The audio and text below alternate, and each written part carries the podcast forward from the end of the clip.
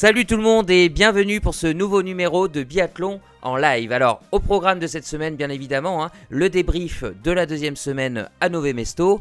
Beaucoup de choses à dire, hein. on a eu des succès bleus, on a également un gros globe qui a été euh, euh, attribué hein, à la fin de, cette semaine. Pour parler euh, de tous ces sujets, eh bien, ils sont là, ils sont nombreux. Honneur aux dames, bien évidemment. Salut Marine, salut Aurélie, comment allez-vous? Bah, Salut, salut, ça va? Et toi Ah bah écoute, euh, impeccable hein, dans le sprint final comme nos, comme nos biathlètes. Euh, de l'autre côté, hein, pour la parité, bien évidemment, nos deux indéboulonnables tic et tac de biathlon en live. Hein. et Romain, salut les gars, comment ça va? Salut Salut, salut Bien toi? Ça va bien et toi? Ouais, pas mal, pas mal, pas trop endormi par cette journée de relais? Ah, Un petit peu, mais on a tellement à faire. Et puis, bon, après c'était hier, on a eu le temps de s'en remettre, donc... Euh, donc ça va. Alors je disais hein, euh, sur, ce, sur, ce, sur ce programme, hein, euh, les résultats, euh, bien évidemment. Hein, va nous donner tout ça. On fera un point sur la course au gros globe. On parlera bien évidemment de la nouvelle reine hein, de la Coupe du Monde du biathlon Thierry Lecoff. On parlera des Bleus également. Des bonnes nouvelles, hein, Quentin Fillon-Maillet bien évidemment. Et puis des moins bonnes, mais on aura l'occasion d'en débattre. Le retour des questions des auditeurs, hein. vous avez pu nous poser vos questions sur Instagram, on va essayer d'y répondre au mieux. On fera un petit point IBU Cup euh, qui vient, Cup qui vient également hein, de, se, terminer. Hein. On fera le point sur le, palmarès et puis on, échangera quelques mots à ce sujet. Et bien évidemment, on terminera avec l'annonce du programme euh, de la dernière étape qui aura lieu en fin de semaine à Ostersund. Eh bien dis donc, beaucoup de choses euh, à traiter, un programme chargé encore une fois. Alors ne perdons pas de temps, c'est parti pour ce nouveau numéro de Biathlon en live. Jingle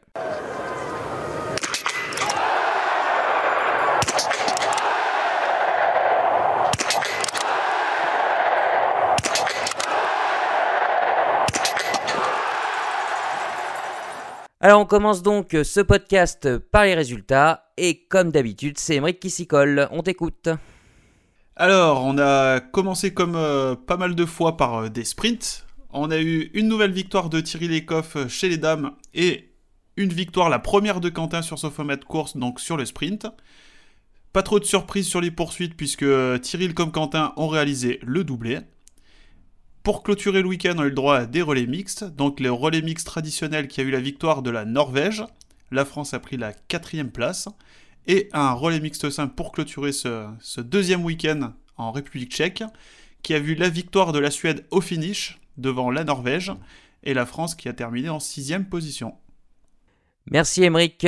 Alors on va tout de suite passer euh, à la course au gros globe. Hein. Avant de faire un point sur le classement, euh, je voulais vous demander quelle a été votre course de la semaine. Allez, euh, Marine, on t'écoute. Ma course de la semaine, eh bien, j'ai envie de dire le, le relais, euh, le, relais mixte. Alors oui, ça peut paraître un peu surprenant, mais euh, franchement, c'est vrai que c'était assez impressionnant cette euh, démonstration norvégienne. c'est vraiment les meilleurs biathlètes du monde et ils ont comment C'était un vrai récital quoi. Ils ont allié les deux équipes, hein, masculine et féminine, et la, la, fusion a encore plus impressionné. Merci Marine. Aurélie? Euh, la poursuite euh, homme. La euh, poursuite homme. Pour, pour, pour, consacrer le doublé de Quentin. Et eh oui, un magnifique doublé de, de, de Quentin. Romain? Également, ce sera la poursuite homme par cette densité qu'il y avait en tête de peloton, ce match France-Norvège. C'était vraiment une grosse bataille avec la confirmation donc, de Quentin après son succès sur la poursuite. Ok, ok. Emric, j'ai une petite idée. J'aurais pu dire le l'entrée un peu plus dans les records de Thierry Lecoff avec son nouveau doublé, donc sprint poursuite, mais je vais partir sur le relais mixte simple. Pourquoi? Tout simplement parce que la paire américaine a terminé troisième. Eh oui, excellente euh, performance hein, de, tes, de tes petits Américains. Exactement. Hein. Même si Suzanne te rend quelques années quand même, hein, mais euh, un petit peu. Ouais. voilà. ok, ok. Bah pour ma part, hein, ça sera également, euh, l'a évoqué, hein, ça sera le, le doublé de Thierry Lecoff, hein, euh, qui est son septième de suite, si je ne m'abuse. c'est ça. C'est ça. C'est ça, hein, tout simplement euh, exceptionnel. et puis avec les les conséquences que ça a eu hein, justement sur, euh, sur la course au gros globe. Hein, et justement, Emmerich, hein, c'est le moment de faire un point sur les classements. Alors, bah, chez les dames, tu l'as très bien dit en introduction du podcast, c'est jouer pour tirer les coffres. L'IBU a officialisé donc ça euh, samedi soir le titre, le gros globe décroché par euh, Thierry Lecoff. Euh, Martelsbou donc toujours deuxième. Anna Huberg troisième avec 829 points, mais ça se rapproche derrière. Elle va avoir, elle va avoir chaud aux fesses hein, sur cette fin de saison. Chez les hommes, donc cette fois c'est Johannes Beu qui reprend la tête du classement virtuel avec 914 points. Sturla Holmlegrid en a 907. Quentin Fillon-Maillet est lui passé euh, troisième donc au classement actuel et au classement virtuel il l'était déjà. Tariebeu donc a reculé d'une place au classement actuel. Et euh, Emilien Jacquelin aussi côté français qui gagne une place qui revient sixième du classement actuel. Du côté du classement virtuel donc euh, pour, pour les Français, Quentin il a une petite marge euh, sur la, quatrième place puisqu'il a 830 points et Tariebeu 776. Et pour euh, Emilien, la, quatrième place est encore envisageable puisque Tarier avec 776 points ne pointe qu'à 45 points d'Emilien Jacquin qui en a donc 731. Merci Émeric. Alors euh, bien sûr, hein, honneur aux dames, hein. on va tout de suite parler de, bah, de la nouvelle la nouvelle gagnante du Gros Globe, hein, Thierry Lecoff, qui marche littéralement sur l'eau, on peut le dire, hein, euh, depuis, depuis l'année 2021. Elle est donc déclarée officiellement, hein, tu l'as dit Émeric, euh, vainqueur de ce Gros Globe de cristal. Alors, même si je me doute un peu de votre réponse, la question que je voulais vous, vous poser, c'est est-ce que pour vous c'est une récompense méritée? Bah clairement, clairement, c'est clairement mérité. C'est comme un peu la, comment la première victoire en carrière de, de Simon Destieux, c'est vraiment la le gros globe de la, patience, de l'abnégation, du travail. Euh, franchement, c'est ultra mérité. Et elle domine cette année, elle domine. Elle est invincible presque maintenant. Ouais, c'est. Elle confirme aussi un point sur lequel on doutait d'elle en début de saison quand on annonçait nos pronostics, c'est sa régularité. On l'annonçait moins régulière que Marthe, et au final, au moment où on enregistre ce podcast, bon, elle a, elle a officiellement gagné le gros globe, et ces deux filles nous ont fait mentir, puisque c'est du coup Cyril qui a été la plus régulière et qui a le plus euh, mérité euh, finalement de, de remporter ce gros globe. Donc euh, ouais, pleinement mérité. Ouais, je suis d'accord aussi. Je trouve qu'elle déjà elle n'était pas passée loin l'année dernière, mais cette année elle l'a gagné. Elle l'a gagné avec style aussi. Elle, fait des belles courses, elle fait des, belles performances. Elle est, complète aussi bien sur le tir que, que sur les skis. Euh, je vois personne d'autre à son niveau euh, en cette fin de saison. En, plus, c'est la grande, euh, la grande dame des mondiaux, donc là, franchement, c'est saison plus que parfaite. Saison pleine, ouais. Et qui n'est pas encore fini. Hein. Il y a ce record de victoire. Hein. Il reste trois courses individuelles. Donc, euh, record de victoire détenu par Laura Dalmayer, hein, c'est ça? Magdalena Forsberg. Oh, pardon, autant pour moi, Magdalena Forsberg, avec 14 euh, victoires. Non, parce qu'on parlait de Laura Dalmayer tout à l'heure en off, en parlant du nombre de points sur une saison, mais c'est bien, c'est bien Magdalena Forsberg. Rien que ça. Rien que ça. chercher. elle, elle, en est capable, hein, euh, Thierry, hein, d'aller. Alors après, bon, la motivation, euh, on est libéré. En même temps, est-ce qu'on a toujours la même motivation quand on sait que tout est déjà acquis? Mais après, il y a des petits globes aussi à aller chercher. Hein. Ouais, je pense qu'elle va pas elle va pas cracher dessus si elle peut aller les chercher. Hein. S'il lui reste mhm. un peu d'essence dans le moteur, elle va y aller et euh, rentrer encore un peu plus dans le panthéon du, du biathlon. Euh. Mhm. Elle, en a, elle en a les moyens hein, quand on voit les, oh, trois derniers week-ends là. Oui, je pense aussi. Puis en plus, là, elle est vraiment dans une bonne vague où tout ouais. aussi. Je pense qu'elle a la tête et le mental euh, pour ça. Et il reste qu'un week-end, je pense. il reste, il reste, enfin, tu sais que tu peux te reposer après derrière. Tu as juste à tout donner un week-end un dernier week-end et je pense qu'elle peut le faire, oui. Et quel dommage, hein, ce week-end qui aurait dû se passer chez elle, hein, à l'origine. Hein, oh. Et chez moi. voilà, qui, qui, se, qui se déroulera, euh, bon, bah, on le sait, hein, à Ostersund, mais toujours à huis clos. Hein. On n'aura pas eu une course cette année avec, euh, avec du public. Euh. Coupez-moi si je me trompe, mais. Ah non, c'est terrible. Ouais. Tristesse absolue. Mais c'est vrai que c'est triste pour Tyrell que sa meilleure saison euh, ne se, se, termine sans pub. Enfin, c'est mm. vrai que quand tu as attendu ça longtemps, ça fait 8 ans ou 9 ans, je sais pas qu'elle est en Coupe du Monde, 10 ans même, je crois que c'était en 2011 ou 2012. Euh, et quand enfin tu performes, tu gagnes le GoGro, ben non seulement t'as pas de public, tu peux même pas le faire chez toi parce qu'elle vient d'Oslo, euh, Tyril. C'est vrai que c'est un peu dommage. Ça tombe mal, on va dire. C'est C'était pas la bonne saison. Mais Puis bon. on a des, des adieux aussi, hein, on l'avait vécu déjà avec Martin Fourcade hein, la, la saison dernière. hein. Mais euh, Ouais. on va en reparler tout à l'heure, hein, des adieux bah, qui vont se faire à huis clos aussi. quoi. C'est vrai que c'est toujours un peu, un peu dommage. Mais re- revenons hein, sur euh, notre sujet. Donc euh, Thierry, euh, Thierry Lecoff, on l'a dit, les records, elle les a, elle les a en vue. hein. Elle a déjà sécurisé le gros globe.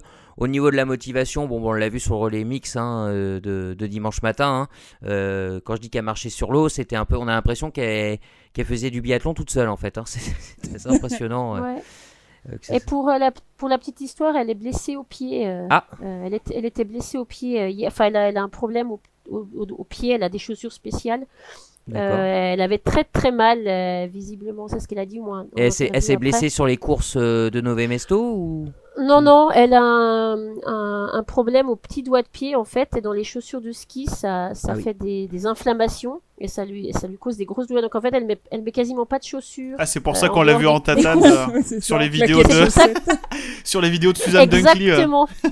C'est pour ça qu'elle est toujours en sandales ou euh, oui en tatane euh, quand elle court pas, parce qu'elle a, elle a, le- elle essaye d'épargner son, son petit doigt de pied. Elle, a, elle a Ah. des chaussures de ski spéciales qu'elle a commandées euh, à sa forme. euh, et, et apparemment hier matin, elle avait très très mal aux pieds, mais elle- ça s'est pas vu sur la piste. J'aurais pas deviné si elle l'avait pas dit en interview. ça, on ça l'empêche pas de mettre des tatanes sur la piste. Oui, Ouais. exa- exactement, Exactement. exactement. Là, ça, ça commence à devenir effrayant cette histoire.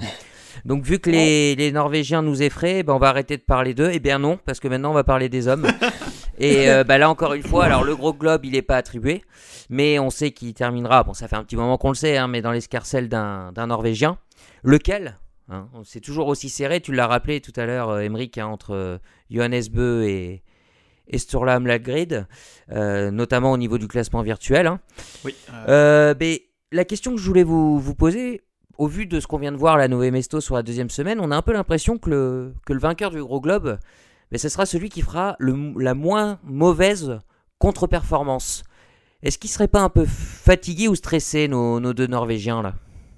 Euh, ah, je sais pas s'ils sont fatigués ou stressés. Je pense oui, stressés, ils doivent l'être. Apparemment, c'est quand même une grosse, euh, une grosse fatigue mentale de penser à ce gros globe. C'est ce que disait Johannes, en tout cas, qui parlait de ça tout le temps, lui et Sturla, euh, en toute amitié, mais quand même.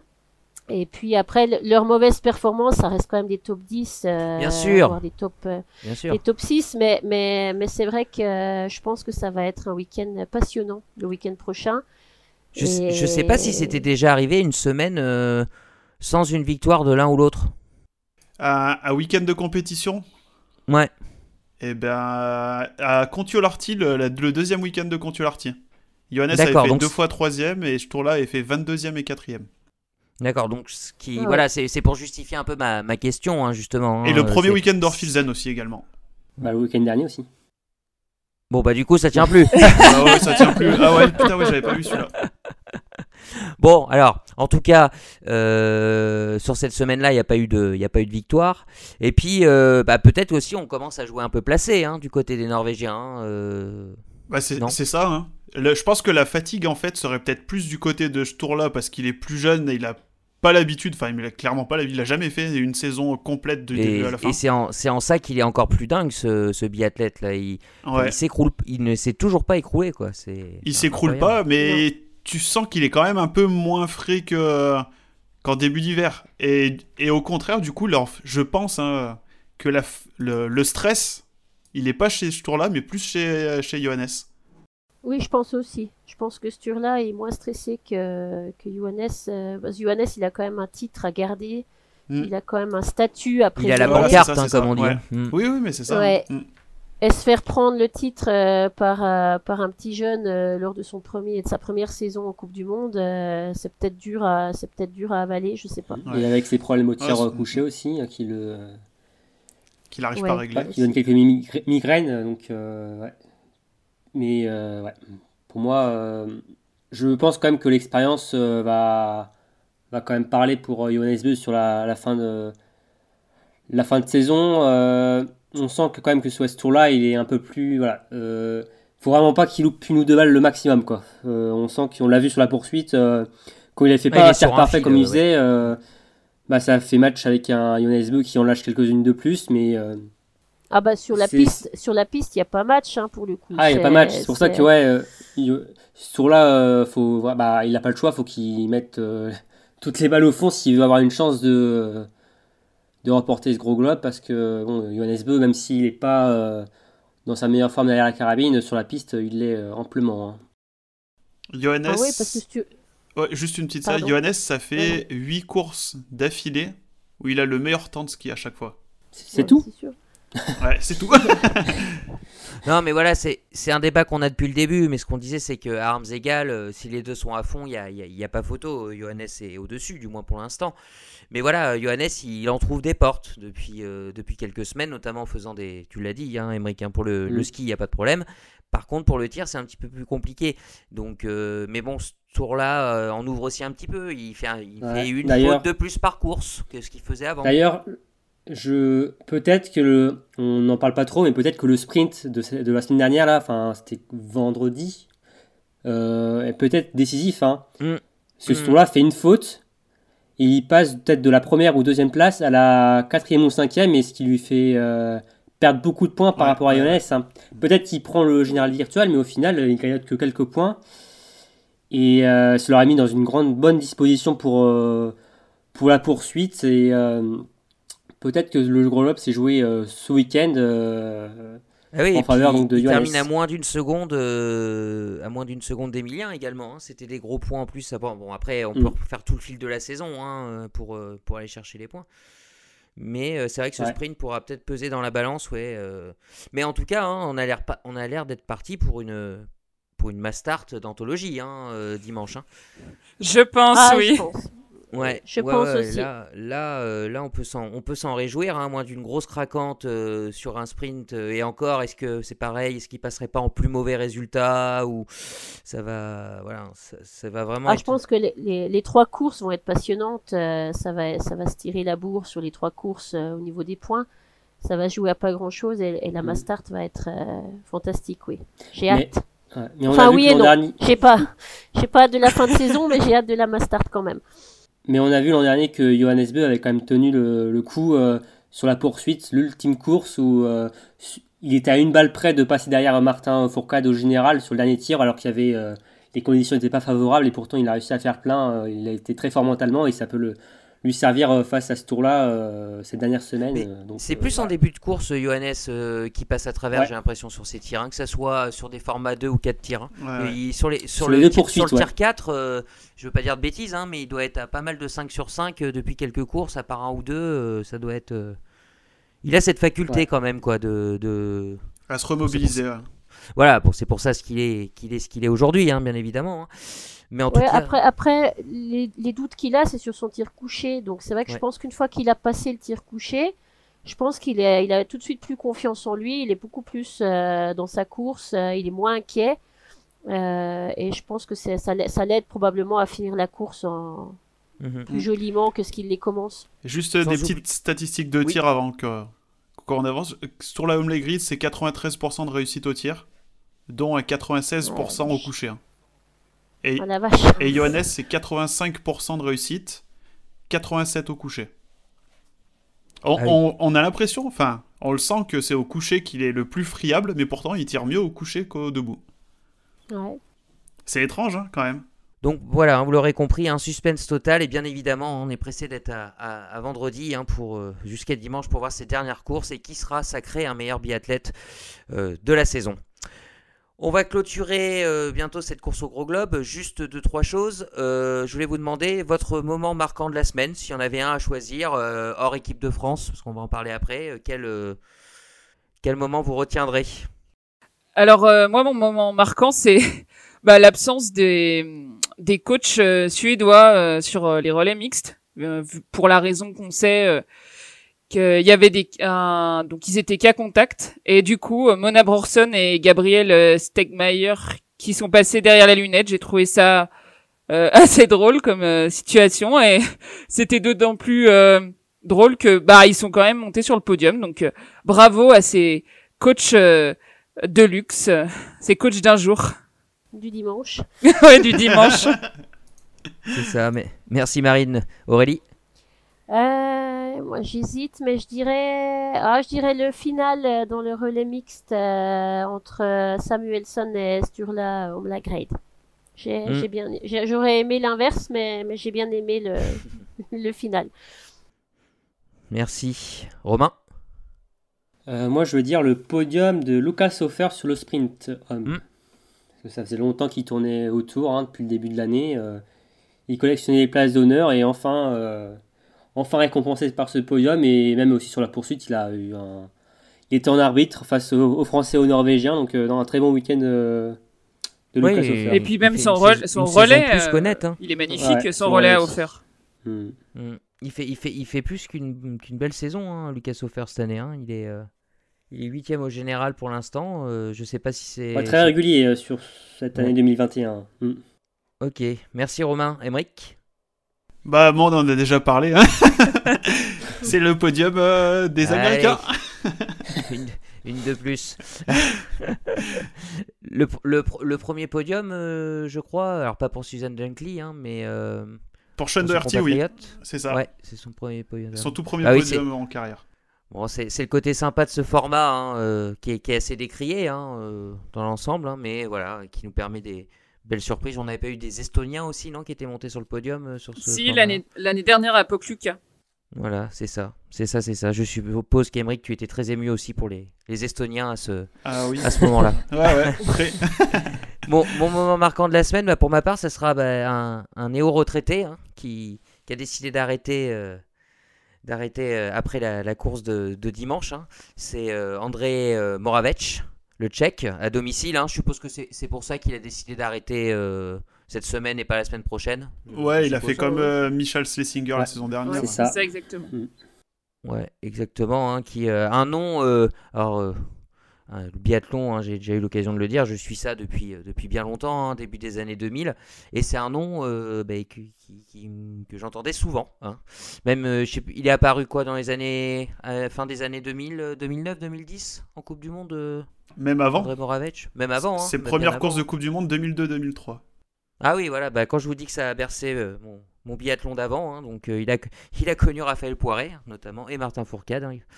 Et euh, voilà, c'est un beau champion qui, qui prend sa retraite. Ouais, je crois avoir lu qu'il a pris 400, environ 400 départs de Coupe du Monde.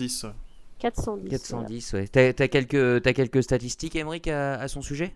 Oui, j'ai quelques stats sous la main. Donc, euh, aux Jeux Olympiques, c'est deux médailles d'argent, une médaille de bronze. Au Championnat du Monde, c'est un titre en relais mix en 2015 à Contiolarty.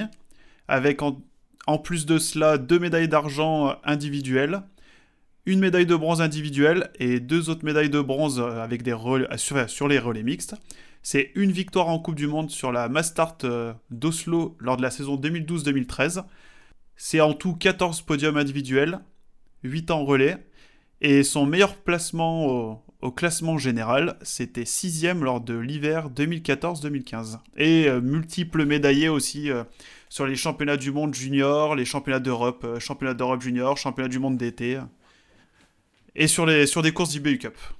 D'accord, merci Emmerich. Et Moravec était toujours le, le biathlète euh, qu'on a- on attendait euh, qui passe euh, au sprint euh, pour savoir euh, si les- le podium était figé ou pas. Ouais, ouais, ouais. Il est toujours capable de quelque chose. Il avait l'air très sympa aussi. sympathique. Mm. Oui, et puis c'est toujours, c'est toujours sympa ces images. On a vu qu'il y avait sa famille qui était là, malheureusement, hein, encore une, à huis clos. hein. Mais voilà, ils lui ont fait, ils lui ont fait une belle fête. Donc euh, bonne route, euh, bonne route à lui. Ok, ok. Donc on a principalement parlé des gros globes. On va faire un point petit globe. Emeric, euh, est-ce qu'il y a des points chauds, des choses dont tu veux, dont tu veux parler? Eh ben, on a déjà des, des globes qui ont été décernés.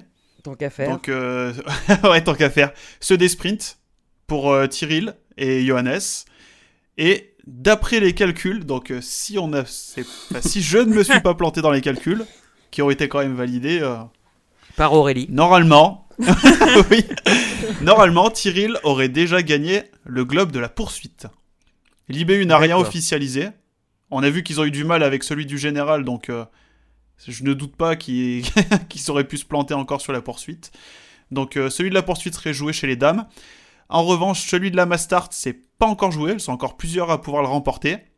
Et Chose dont Julia importante. Simon. voilà, Non. Julia, Sir- Ah. Julia Simon a une légère avance. Elle peut se permettre de finir dans le top 3 pour être sûr de remporter le globe. Mais Oh, bah, même si va, elle finit plus loin, il y a quand même des scénarios favorables. Mais pour ça, il faudrait qu'il y ait 4 tirs debout sur la Mastart de, de dimanche. On en reparlera tout à l'heure. Marine, calme-toi, on en reparle tout à l'heure. Mais j'ai rien, j'ai rien dit. Et sinon, donc euh, chez les hommes, on a Emilien et Johannes qui sont à égalité pour le globe de la poursuite. Sturla qui est également très bien placé. Ça pourrait se jouer à- au nombre de victoires. Donc euh, tout reste à voir euh, le week-end prochain. À savoir qu'Emilien compte une victoire sur euh, une poursuite, celle des mondiaux. Sturla en a deux et Johannes en a zéro. Sur euh, le globe de la Mastart, ils sont encore 6 à pouvoir le remporter, donc euh, tout reste possible sur, le, sur cette dernière Mastart de la saison. Et on deux est, Français, hein, c'est ça. voilà, dont deux Français. Et euh, le troisième globe, enfin quatrième globe qui a été décerné sur ce week-end, c'est celui du relais mix, puisque c'est la Norvège qui le remporte. Et oui, la France était encore en course, mais malheureusement, cette journée de dimanche en relais, euh, Ça, c'est mal fini. c'est Ouais. pas très bien terminé. On en parlera euh, tout à l'heure. Pas de grand chelem, hein, du coup, hein, cette année, Émeric, hein, c'est pas possible. hein. Euh, Qu'est-ce que tu sous-entends par grand chelem? Bah, euh, les- euh, bah, les- tous les, les petits globes et le, le général, mais sur les individuels. Pour la Norvège? euh, Ouais. On prend biathlète. Ah non, mais ça suffit Pour le- là. Euh, Non, je veux dire pour, le, pour un biathlète. Pour un biathlète. Ah, pour un biathlète euh, chez les femmes, donc c'est pas possible, parce que déjà l'individuel a été remporté par, euh, par euh, Doro et Lisa Teresa Hauser à égalité, donc euh, Mhm. ça va pas être possible. Et chez les hommes, bah, il y a Sturla qui a remporté celui de l'individuel, donc euh, c'est pas possible non plus. Non plus. Donc il n'y en aura pas. euh, pas Pas cette de grand chelem. Ok, ok. Bon, bah merci Tant pour mieux. ce point, euh, petit club. Oui. Non, je disais tant mieux. Je- Tant c'est- mieux. Pour le, pour le- Pour l'intérêt du biathlon. Voilà, pour l'intérêt du biathlon, tant mieux qu'il y ait différents euh, vainqueurs. Ouais, ap- après, euh, c'est qu'il y a grand chelem et grand chelem. Il y a grand chelem où t'écrases tout, et puis euh, t'as un grand chelem où, par exemple, euh, ça aurait pu être très très serré entre les deux euh, de, de bout en bout, quoi. hein. C'est vrai. euh, Ok, ok, ok. Un petit point pour terminer sur tous ces classements et la course au, au gros globe. On va faire un petit point d'ossard bleu, Emric. Pas de souci. Donc, euh, Dossard Bleu, Zinara Alimbekaba qui avait euh, repris les rênes la semaine dernière, qui conforte un peu plus son avance. Donc, je ne vais parler qu'en termes de classement virtuel là, pour euh, ce Dossard Bleu. Donc, elle serait première avec 636 points, devant Davidova 609 points Mhm. et Ingrid Tendrevold 581 points. Après, c'est pas joué parce qu'on a encore Elvira Heuberg aussi qui a 577 points. Et en revanche, ça va être un petit peu plus compliqué pour Julia qui a 125 points de retard sur Dinara. Elle en a 511. Des tirs de boost sur le sprint et sur la poursuite également. Voilà.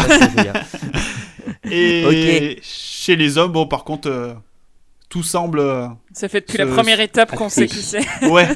On, on sait plus ou moins qui va le remporter. Donc en euh, classement virtuel, donc ce tour-là a 907 points. Johannes Dalleux en a 754, donc euh, 153 points d'écart, quoi. Et euh, Sébastien Samuelson qui est hors course, hein, 697 points. Ok, ok, merci Émeric. Allez, on va clôturer ce chapitre euh, Gros Globe. On va parler des Français maintenant. Eh bien, plein de choses à dire hein, sur cette, euh, cette semaine écoulée hein, des Français. On commence comme d'habitude par le bleu de la semaine. Et là, je pense qu'on ne peut pas se tromper. C'est Quentin Fillon-Maillet hein, qui a été totalement irrésistible hein, avec une victoire sur, sur le sprint et le doublé sur la poursuite. hein. Un relais aujourd'hui, on va dire, euh, difficile à juger, hein, euh, forcément. On est sur une autre compétition. Euh, une petite question pour vous. Est-ce que bah, mais cette belle fin de saison de, Quentin, hein, est-ce que ça vous donne des regrets pour le gros globe ou alors plutôt de la confiance pour la saison prochaine? Ou les deux? Pourquoi pas? Les deux, j'ai envie de dire. Parce que je pense que Quentin aussi a des regrets euh, par rapport à cette saison. Il entendait beaucoup. Je pense qu'il tient euh, la forme qu'il voulait avoir euh, tout l'hiver. Elle arrive un peu trop tardi- tardivement, pardon. Et oui, c'est sûr que cette saison, il a connu des hauts et des bas. Il n'a pas pu remplir tous ses objectifs. Ça va, il va beaucoup en apprendre sur lui-même. Ça, voilà, ça c'est pas une saison facile pour lui. Même si euh, quand même il est très régulier depuis euh, quelques semaines hein, quand même, Euh, il n'avait pas sorti du top 10 depuis je sais pas combien de courses.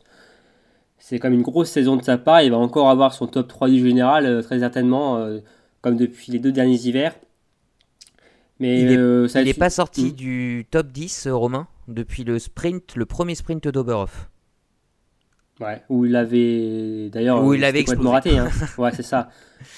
Donc, euh, euh, il a oui, oui. réagi et, euh, Et oui, c'est il y a des regrets forcément.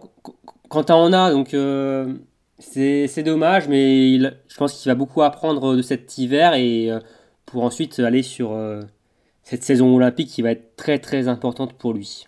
Donc, donc les, les, deux pour toi, Romain, parce que ce qu'on peut dire aussi, enfin, ça reste, euh, ça reste frustrant quand même comme saison. Euh, bon, il y a, y a, ces deux victoires hein, individuelles. Ouais. Euh, mais bah, il l'a dit lui-même hein, en, interview. Hein, bon, bah, il n'a pas pu jouer le général. Il n'y a pas de titre de champion du monde. Et puis il y a toutes ces quatrième, cinquième places. Enfin, ces, ces petits détails qui n'ont pas penché pour lui cette année. Et, et c'est vrai que lui, quand même, je pense, doit ressentir. Bon, il a dit qu'il on pouvait pas revenir sur ce qui s'était passé, hein, mais il doit quand même sentir un peu de frustration avec tous ces, tous ces résultats. Trois victoires, pardon, euh, pas deux. Trois victoires individuelles. Ouais. trois victoires individuelles, ouais. Ouais, euh, c'est soit il manquait un peu de forme qu'au début de saison. Hein, euh, on, se rappelle du début de saison, même de l'ensemble des Bleus, c'était un peu poussif. Ou quelquefois, alors la forme était là, mais il y avait comme au mondiaux 7 balles en trop à chaque fois. Euh, dès le début de la course qui le mettait euh, hors euh, du podium et même hors de la victoire, qui l'ont voilà, privé de, de grosses performances. Au, mondiaux, Quentin, il quitte pas le que ce soit en individuel ou en relais, il quitte pas une seule fois le top 6, il ne fait qu'une médaille de bronze. Et il quitte pas le top 4 des meilleurs temps de ski. Aussi. Mais il y avait voilà, cette balle cette balle en trop pour Quentin qui l'a beaucoup pénalisé. Hein, et au final, on, on, voit, on regarde le classement, il est pas forcément si loin des deux, premiers. Hein. c'est vrai. Il est à. Je sais pas, Émeric, tu me diras, tu pourras me dire, mais il est environ à 100 points, même moins de 100 points, je sais plus, mais. Euh, alors, ça est beaucoup quand même. Mais, alors, euh, virtuellement, il a 830 points. Donc, il est à 84 points de Johannes bah, virtuellement. c'est pas énorme, hein. Ah non, c'est pas, énorme. Quand, on connaît, quand on se rappelle de son début de saison, euh, même aussi de Oberhof, où il a complètement passé à côté et il n'a pas pu participer à la poursuite. C'est euh, c'est pour ça que oui, il y a des regrets quand même pour Quentin. Il y a mais on a l'impression que ça allait mieux, euh, Quentin, à partir du moment où il a abandonné l'objectif. Ouais, on dirait que ce, ces contre-performances à Oberhof, ça a été, euh, ça lui a donné un gros coup sur la tête et ça lui a remis, ça l'a remis dans la bonne direction en quelque sorte. Et alors, ça n'a pas payé pour les mondiaux, il n'a pas décroché ce titre, mais il était quand même dans une, bonne direction. Enfin, Ouais, dans une sacrée dynamique et on voit que ça paye sur la fin. Il aurait préféré dès le début, alors une, une, victoire euh, sur la poursuite d'Orfilson, mais ça n'a pas été aussi régulier qu'il aurait voulu, être. Mais euh, bon, cette fin de saison est quand même plein d'espoir pour euh, la suite et je pense que Quentin a beaucoup appris. Et puis sait-on jamais si les Norvégiens sont tous les deux malades le dernier week-end de la saison ça peut peut-être le faire. Hein. Ce sera un sacré hold-up euh, quand même. Hein. un, petit cas contact euh, comme ça, et puis hop là Hop là Le globe est si vite joué. Hein. ouais, Bravo, on va passer pour des gens très fair-play, merci. Euh, ok, ok, ok. autrement forme, cette semaine, on va, dire que les, Bleus en course individuelle ont fait plutôt une belle semaine au niveau des, performances. Mhm. Émilien Jacquelin notamment, hein, avec, un, avec un podium sur la poursuite. Hein. alors, euh, on l'a vu, hein, il a terminé euh, totalement euh, cramé. fut un se posait la question quand Emilien partait dans le dernier tour d'une poursuite, qui, enfin, on se disait qu'il était tout simplement imbattable. Là, il n'est pas allé chercher devant, il a, il, a, utilisé le rétroviseur plutôt. Est-ce que vous pensez qu'Emilien, un jour, il trouvera cette régularité, que ce soit au tir. Enfin, j'ai l'impression qu'on revient toujours un peu sur le même sujet toutes les semaines, mais forcément, hein, c'est un biathlète qui compte. Mais est-ce qu'il trouve un jour cette régularité au tir, cette régularité physique, peut-être psychologique, hein, qui lui permettra de, viser plus haut encore les années euh, suivantes, même si, comme le dit Emmerich, hein, euh, techniquement, il pourrait terminer quatrième du général cette saison? Bah, euh, Moi, je pense qu'il a beaucoup appris cette saison. notamment, bah, là, on voit sa course de, la poursuite son combat alors qu'il n'était pas sur le, euh, il n'était pas là, enfin sur les skis c'était clairement difficile. Pour moi c'est une course euh, référence qui vient contrebalancer ce qui a été fait entre guillemets sur la Mastart, des mondiaux, ce genre de choses. Ça c'est la marque d'un d'un biathlète qui qui va jouer des choses qui qui abandonne pas, qui se laisse pas faire, même quand il est moins bien, il se bat pour rester euh, pas trop loin. Et c'est comme ça qu'on joue le général. C'est quand on est moins bien, on utilise les armes qu'on a, à savoir bah là c'était le tir en l'occurrence, pour restez pas loin. Donc oui, moi je pense que plus tard, avec ce genre d'expérience, il pourra le jouer. Hmm. Et je trouve, alors à part ces grosses craquantes qui ont souvent plombé les relais et aussi sur la Master des Mondiaux, je trouve quand même qu'il a beaucoup, enfin il a beaucoup appris sur le tir, il est beaucoup plus régulier, je trouve depuis quelques courses, quand même, il lâche pas beaucoup de balles. Hein. Euh, d'ailleurs, sur le sprint, je crois qu'il signe son premier 10 sur 10, Emmerich C'est ça, c'est ça. Ouais, c'est ça, ouais. Son premier 10 sur 10. Sur la poursuite, euh, il signe un 19 sur 20. Euh, oui, et puis il, est, en train de créer sa marque de fabrique, Emilien, mine de rien, sur son tir de ah, Il se construit, il, il, est en train de passer d'un athlète d'un jour, d'un grand événement, à à peut-être un athlète euh, régulier qui pour jouer euh, plus tard un, un, général de la Coupe du Monde, comme euh, l'a été aussi Johannes Beu, hein, avant. Hein, mais, on l'a vu hein, maintenant, ces tirs debout, c'est full attaque. voilà, il n'y a plus de je tente, ça passe ou ça casse. Il le fait à chaque fois, avec une plutôt bonne réussite d'ailleurs. Donc, donc oui, ça peut, ça peut matcher pour les. Peut-être pas des, peut-être pas l'année prochaine. Hein, on disait, on disait déjà cette saison. Peut-être pas déjà cette saison, la saison prochaine. Bon, là, peut-être qu'on peut encore lui donner une saison supplémentaire. Je pense que la saison prochaine, il sera euh, focalisé sur la poursuite euh, des, des, Jeux Olympiques. Ouais, voilà, c'est une année olympique, donc euh, forcément. une petite parenthèse, on a, pendant l'enregistrement, on a refait des petits calculs, et donc, Emmerich, tu as été puni de ta fourberie. Oui. car même en cas d'abandon des deux Norvégiens sur les trois dernières courses, Quentin, il peut pas, il peut pas gagner le gros globe, hein, c'est ça? C'est ça, j'ai fait une petite projection pendant qu'on parlait. Donc, si Quentin gagne le sprint poursuite Mastart à Ostersund, et que les deux Norvégiens sont sans Covid sur l'ensemble du week-end qui court pas du tout, eh ben Johannes gagnerait euh, le général quand même avec un point d'avance sur Quentin. Et voilà, bien fait, Emmerich. donc euh, c'est officiel, hein, Quentin ne peut plus gagner le général cette saison. Et donc ça se jouera, ça se jouera bien donc euh, entre les deux Norvégiens. C'est ça. Ok, ok, ok. donc on l'a dit, les, Bleus, ils ont fait une, plutôt une belle semaine. Antonin Guigona, notamment, hein, qui semble renaître. Alors on va mettre le relais simple mix de côté, hein, ça a été un petit peu plus dur pour lui, il s'est justifié, hein. donc il avait eu un petit problème certainement euh, physique, euh, psychologique, on ne sait pas trop. Euh, bah, Antonin Guigona, bah, on l'a vu apparaître, hein, c'était au Grand Bornand il y a combien maintenant? Il y a 4-5 ans? Plus? 2017. 2017, donc il y a 3, 3 ans, ouais, 3-4 ans. plein d'espoir, et est-ce que bon, il a connu une année difficile l'année dernière, un début de saison aussi compliqué. Et puis là, bah, il semble retrouver un, niveau qui, déjà, il, a retrouvé son, son, ski. Hein. Donc, il a des très très bons temps de ski. Et puis, bah, le tir, euh, dans, ça peut suivre aussi. Est-ce que vous pensez qu'Antonin Guigonas, ce sera quelqu'un qui, voilà, qui sera un peu bah, instable dans les résultats toute sa carrière ou il peut jouer quelque chose euh, sur, sur une année? Pas facile, hein Je le vois pas, non, je le vois pas euh, tenir toute une année à jouer peut-être un, un général, peut-être un top 5. Je... C'est... Il a quel âge, euh, Antonin il a, il a 29 ans, il va avoir 30 ans le... au mois de juillet. Ok. Après, bon, il, est plus tout jeune non plus. Hein. mais Et oh, on pas, euh, c'est compliqué. Euh, je après la forme qu'il avait là à Nové Mesto, c'est même pas qu'il a retrouvé la forme, c'est qu'il a, enfin, il a jamais eu cette forme. Je me, je me souviens pas d'un Antonin Guigona autant euh, à son aise sur les skis. Hein, euh, ah, clairement pas. Clairement, euh, il pouvait jouer même.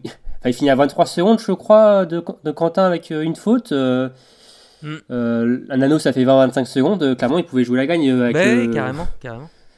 Donc c'est un peu. Voilà, j'ai jamais vu un Antonin dans cette état de forme. Après, tout, sur toute une saison, jouer devant comme ça, je vois mal quand même. Et c'est peut-être pour ça qu'il était si énervé aussi contre cette balle loupée euh, en, interview hein, après le. je pense que c'était hein. sa plus grosse occasion en carrière d'aller euh, d'aller chercher une mm. victoire, hein, clairement. Ah bah, Il a le troisième temps de ski. Je crois que ça lui est jamais arrivé d'avoir le troisième temps de ski sur, une, sur un sprint de Coupe du Monde. Bah, surtout face à des euh, Quentin et Johannes en, en grande forme, jouer avec eux, c'est quand même assez impressionnant. Mm. Donc on mettra ça plutôt sur peut-être sur une bonne forme du moment plutôt que sur quelque chose qui pourrait euh, devenir plus régulier les prochaines saisons. Quoi. Ouais, Après, il peut euh, tenir une bonne forme toute la, toute une saison, mais euh, de là à avoir euh, un temps de ski énorme comme il l'a eu euh, tout l'hiver, euh, ça peut paraître difficile. Ok, ok, sans compter qu'en plus, hein, euh, c'est bien pour lui, il relance la concurrence au sein de l'équipe de France, hein, où euh, euh, Fabien Claude semblait avoir un peu cadenassé cette, euh, cette quatrième place, hein, on le voyait, il passait même devant Simon Détieux. Et puis là, bon, bah, il, clairement, Antonin, il repostule hein, pour être euh, dans le relais olympique, on peut le dire. hein. Oui, Euh, oui. Ce sera l'objectif de, de, la, de la saison prochaine. hein. Ou même dans Donc, la dans euh, l'équipe olympique, parce qu'ils sont que 4, non? Ouais, c'est ça. Ouais. C'est vrai. Dans, l'équipe. euh, euh, ouais. Le début de saison. Il va y avoir du sport. Ouais, parce que bon, on pense bien euh, que Quentin et, Emilien seront, seront cochés hein, sur la feuille. Après, pour les trois dernières places, euh, le début de saison sera déterminant l'année prochaine. Quoi. Ça, c'est, c'est clair. Et on, verra aussi peut-être qu'un Emilien Claude, durant la préparation, ce qu'il aura fait et euh, peut-être aussi qu'il aura énormément progressé. Il pourra s'inviter euh, dans cette course euh, olympique. hein. Ouais, c'est tout ce qu'on lui ouais. souhaite, mais ça paraît quand même euh, plus Ah bon, compliqué. ça- ouais. Mm. Qui aurait dit que Stolam Legrid jouerait le général Oui. euh, c'est vrai, c'est vrai. vrai, c'est vrai. Donc euh, ça va tellement vite dans, dans le sport que. Et déjà, nous, ça. on a des problèmes de, de riches en voulant choisir nos quatre euh, biathlètes pour les JO l'année prochaine. Et alors, imaginez les Norvégiens. Ouais, là, ça va être la guerre. On va, pas, on va pas les plaindre. hein. Ah non, on va pas les plaindre, Ah, mais ça va ap- être compliqué. hein. Il cherche un peu. Hein. Il y a, il y a une- il y a des cinquièmes places euh, aussi, euh, Romain, euh, pour le quota olympique, comme au championnat du monde, quand Bah, il y a un après, tenant on- du titre? on- ils peuvent amener 5-6 athlètes s'ils veulent. Ils peuvent amener des remplaçants. Ouais. Ils sont pas obligés d'aligner les mêmes sur euh, toutes les Ils courses. sont que 4 Oui, au mais- départ. Et après, oui, ils sont que 4. Il n'y a pas de quota, oui, comme aux mondiaux. Voilà. Non, il n'y a pas de quota comme au mondiaux. Voilà, mais par pas contre, le- après, euh, ils dispatchent leur équipe comme ils veulent sur les Voilà. différentes courses. le, euh, ça. le titre olympique de Martin sur la poursuite ne va pas donner un quota supplémentaire sur le sprint pour les bleus. Merde. Ouais. Ah, zut. Enfin, de toute façon, il n'était plus là, donc de toute façon, euh, il est- c'est- Oui, voilà, le quota si- marcherait Et, pas. Donc, et euh, si on a six biathlètes français qualifiables pour la Mastart Comment ça se passe? Pour ceux qui. Bah, c'est c'est 4 aussi, hein, je pense. hein. C'est 4 aussi. on, Ouais. on aura le temps d'en reparler. euh, Ouais, oui, tu veux, tu Rendez-vous veux dire qu'en gros, on en aurait deux de qualifiés d'office plus 4 médaillés, parce qu'il y aurait déjà eu 4 médailles pour les Français. Donc, du coup, il n'y aura pas le choix, il faudra tous les sauver, non C'est ça? Euh, imaginons. Bah, ça, ça Ok, mar- ça ok. marche, ça marche pas comme ça aux mondiaux, donc je pense pas que ça marche comme ça aux Jeux Olympiques, mais pourquoi pas Ouais, bon, on aura largement le temps d'en reparler. Euh, on a beaucoup évoqué les messieurs, on va parler des dames maintenant. Euh, ben, semaine difficile, hein, encore pour, euh, pour les filles. hein. c'est pareil, on a l'impression un peu de se, répéter toutes les semaines. hein. encore une fois, c'est un constat, on, ne- juge pas. Même s'il reste une étape, moi la question que je vais vous poser, c'est est-ce que on pourrait déjà tirer un, premier bilan de cette saison pour les filles? Et ben, ce bilan, quel serait-il pour vous? Euh, alors moi... pour moi, Ouais, vas-y. ouais, Non, vas-y. Non, non, Alors moi, vas-y, vas-y. le bilan que je tire, c'est que bah, globalement, si on compare avec la saison dernière, c'est quand même une meilleure saison. Il y a une densité dans le groupe et euh, le groupe est assez jeune, donc euh, on il y a encore une phase Oui, c'est d'apprentissage. vrai, hein, faut pas l'oublier. hein. Ouais, il y a une phase d'apprentissage qui est encore en cours. On voit celle qui a le plus de podiums à son actif, c'est Anaïs Chevalier qui est, on va dire, euh, dans... La doyenne. Non, c'est non, c'est pas non, c'est pas la doyenne. C'est euh, la, on va dire, elle est, elle est dans la force de l'âge, quoi. Elle a, elle a 28 ans, donc euh, c'est l'âge où on commence à être vraiment au, euh, au pic de sa carrière. Donc euh, que ce soit en termes de forme et euh, de d'expérience. Donc ça, ah, oui, c'est sûr qu'il y a de la frustration parce que on sait que il y a du potentiel, il y a le niveau à ski, mais euh, voilà. Le, pour moi, le groupe est quand même plus dense que l'année dernière. Sur les relais, on a été meilleur sur les relais féminins, Mhm. Euh, un podium de plus que l'année dernière, et puis globalement euh, bah, meilleur, même au mondiaux, bah, on n'est vraiment pas récompensé. Donc bon, voilà. Oui, la frustration, mais je trouve que tout est pas acheté, et notamment au niveau physique, les, les filles sont très présentes, toutes les six. Oui, puis euh, tu, tu disais, Marine, hein, elles sont jeunes, euh, faut jamais oublier hein, que Justine et Julia, euh, elles sont encore dans le classement du dossard bleu hein, cette saison. hein. Oui, voilà. Donc on a l'impression, on a l'impression que ça fait des, des années qu'elles sont là et euh, du coup, bah, on se dit ah bah elles y arriveront jamais. Mais oui, mais elles ont, elles sont jeunes, elles sont encore jeunes, donc elles ont largement le temps de, de faire leurs preuves. Quelqu'un voulait ajouter quelque chose? Bah, moi, je pondérerais juste un peu plus tes propos. Je n'irai pas jusqu'à dire que la saison est clairement meilleure que la saison dernière, parce que pour moi, il y a vraiment une fille en fait qui sauve la saison féminine de manière générale, c'est Anaïs Chevalier. Et si tu l'enlèves, de me... enfin, tu prends les mêmes filles que la saison dernière, pour moi, la saison actuelle n'est pas meilleure que la saison dernière.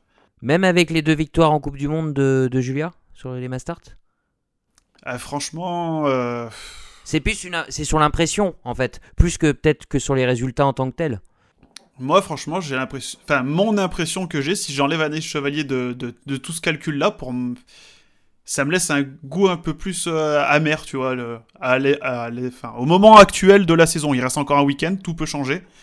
Mais à ce moment où on parle, pour moi, j'ai j'ai un peu plus de frustration cet hiver que l'hiver dernier. Parce que le groupe est meilleur. C'est vrai que peut-être qu'en termes de place, il y a. C'est peut-être. Ouais, si t'enlèves Anaïs Chevalier-Boucher, c'est peut-être moins.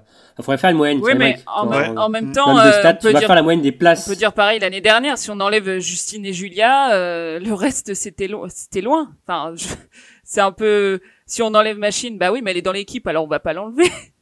Après, Oui, après, mais au on compare Ah avec la saison précédente. Ah oui, au général, euh, Julia et Justine finissent quand même plus loin que l'année dernière. Oui, alors Ouais. oui, elles de sont manière plus loin générale, les bleus sont plus loin. Mais Donc euh, euh, non, pour moi, c'est pas clairement pas. Enfin, c'est pas si. Je suis beaucoup plus nuancé en fait que les propos de Marine. Pour moi, c'est pas une comme une bien meilleure saison que l'année Ouais. dernière, mais c'est pas Je non trouve- plus une saison plus dégueulasse. Physiquement, je trouve, euh, il y a du mieux. Ouais, ouais, ouais. Euh, au niveau du tir, bon, c'est toujours irrégulier, mais il y a quand même des pistes qui sont euh, qui ont été un peu trouvées, je trouve, euh, pour certaines. Mais après, c'est vrai qu'en termes de résultats, ça se voit pas forcément. Ça se voit Ça pas qui est du dommage. tout même. Ça se traduit pas. Bah non, ça se voit pas du tout. Même payé, en Justine, fait. c'est sa moins bonne saison depuis euh, Mm. 3 ou 4 hivers. Donc, qui euh, ça? À Justine. Euh, En termes de place ou, ou pas? Parce que 2018-2019, elle termine 26e. Attention, Ouais, donc- Ouais, ouais, euh, non, mais- en fait, Justine, euh, elle fait une saison régulière où elle va pas sur le podium. Parce qu'elle est quand même 15e, donc euh, les points, elle les récolte bien d'une façon. Et euh, Julia, elle fait une saison irrégulière, mais elle claque euh, des trucs euh, comme ça sur Mastart. euh. Donc je pense que euh, je trouve que les, sa- les saisons sont inversées avec Justine et Julia, alors que l'année dernière, euh, Ouais. Ouais, Julia non, avait été ouais. euh, plus régulière. Et euh, Justine, plus, on va dire, a claqué euh, The Podium, euh, la victoire, etc. Et donc, euh, Non, et puis là où Marine, tu as raison, c'est que, encore une fois, tu l'as rappelé au début de ton, ton argumentaire, tu sais que vu le potentiel, on en attend beaucoup, mais ça, un, top fait, ouais. 15, Ouais. un top 15 mondial, quand on est dans les 15 meilleurs de sa discipline, euh, ça reste pas. c'est- une déception si on, veut, si on veut aller par là, par rapport à ce qu'elles sont capables de faire, mais c'est pas non plus, euh, c'est pas la catastrophe Bah, oui, nucléaire oui, non plus, non, quoi. mais- hein, la catastrophe, c'est pas ça. Non mais voilà, non, non, C'est- mais c'est c'est- c'est important de le rappeler parce que des fois aussi on a tendance à l'oublier. Voilà, que- c'est frustrant, C'est- c'est sûr. Euh, c'est vrai que quand on prend, par exemple, là, euh, les deux semaines de Justine, oui, il y a de la frustration parce que sur les skis, elle est, elle est comeback comme Jaja. Comme... Et, euh, et oui, il manque à chaque fois la petite balle, mais euh, ben, euh, voilà, c'est la. Je pense que c'est l'apprentissage et. Euh... Et oui, elles sont encore jeunes. Et quand tu prends bah, les deux meilleures norvégiennes, elles ont 30 piges. Ouais, ouais, c'est vrai. Et on a bien Bah, ça- vu avec la jurisprudence ECOF que tout est possible. Oui. Et ça fait quand même Celle- 5 ans que Justine n'a avait- pas fait de podium. hein. Mais, mais je pense T'as qu'il dit quoi? 5 ans? Ça fait non, ça fait pas 5 ans qu'elle a pas fait de podium, mais c'est la première fois depuis 5 ans qu'elle fait une saison sans podium. Oui, mais il reste Ah. 3 courses. Il reste 3 courses. ouais. On fera le bilan après. Allez Aurélie, arbitre-nous tout ça. Non, je pense que vous avez un peu tous raison. Je pense que le côté laborieux de, de- des filles, c'est que la frustration du fait qu'elles vont très vite sur la piste et qu'il manque toujours euh, une Ouais, balle ou deux sur Mm. le pas de tir. Et, et je pense que ça, ça provoque voilà une- des gros regrets parce qu'on se dit euh, elles ont toutes les armes qu'il faut pour, euh, pour gagner. Et il manque juste euh, une balle ou deux généralement. Ou trois ou quatre parfois malheureusement. mais mais, Ouais.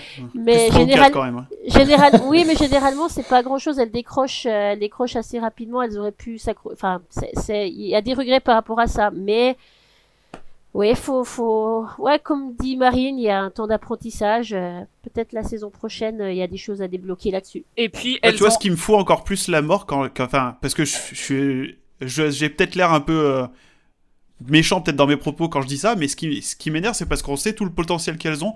J'ai envoyé la statistique à, à Marine pour lui faire voir. Sur les poursuites, Justine et Julia, elles ont les deux meilleurs temps en moyenne.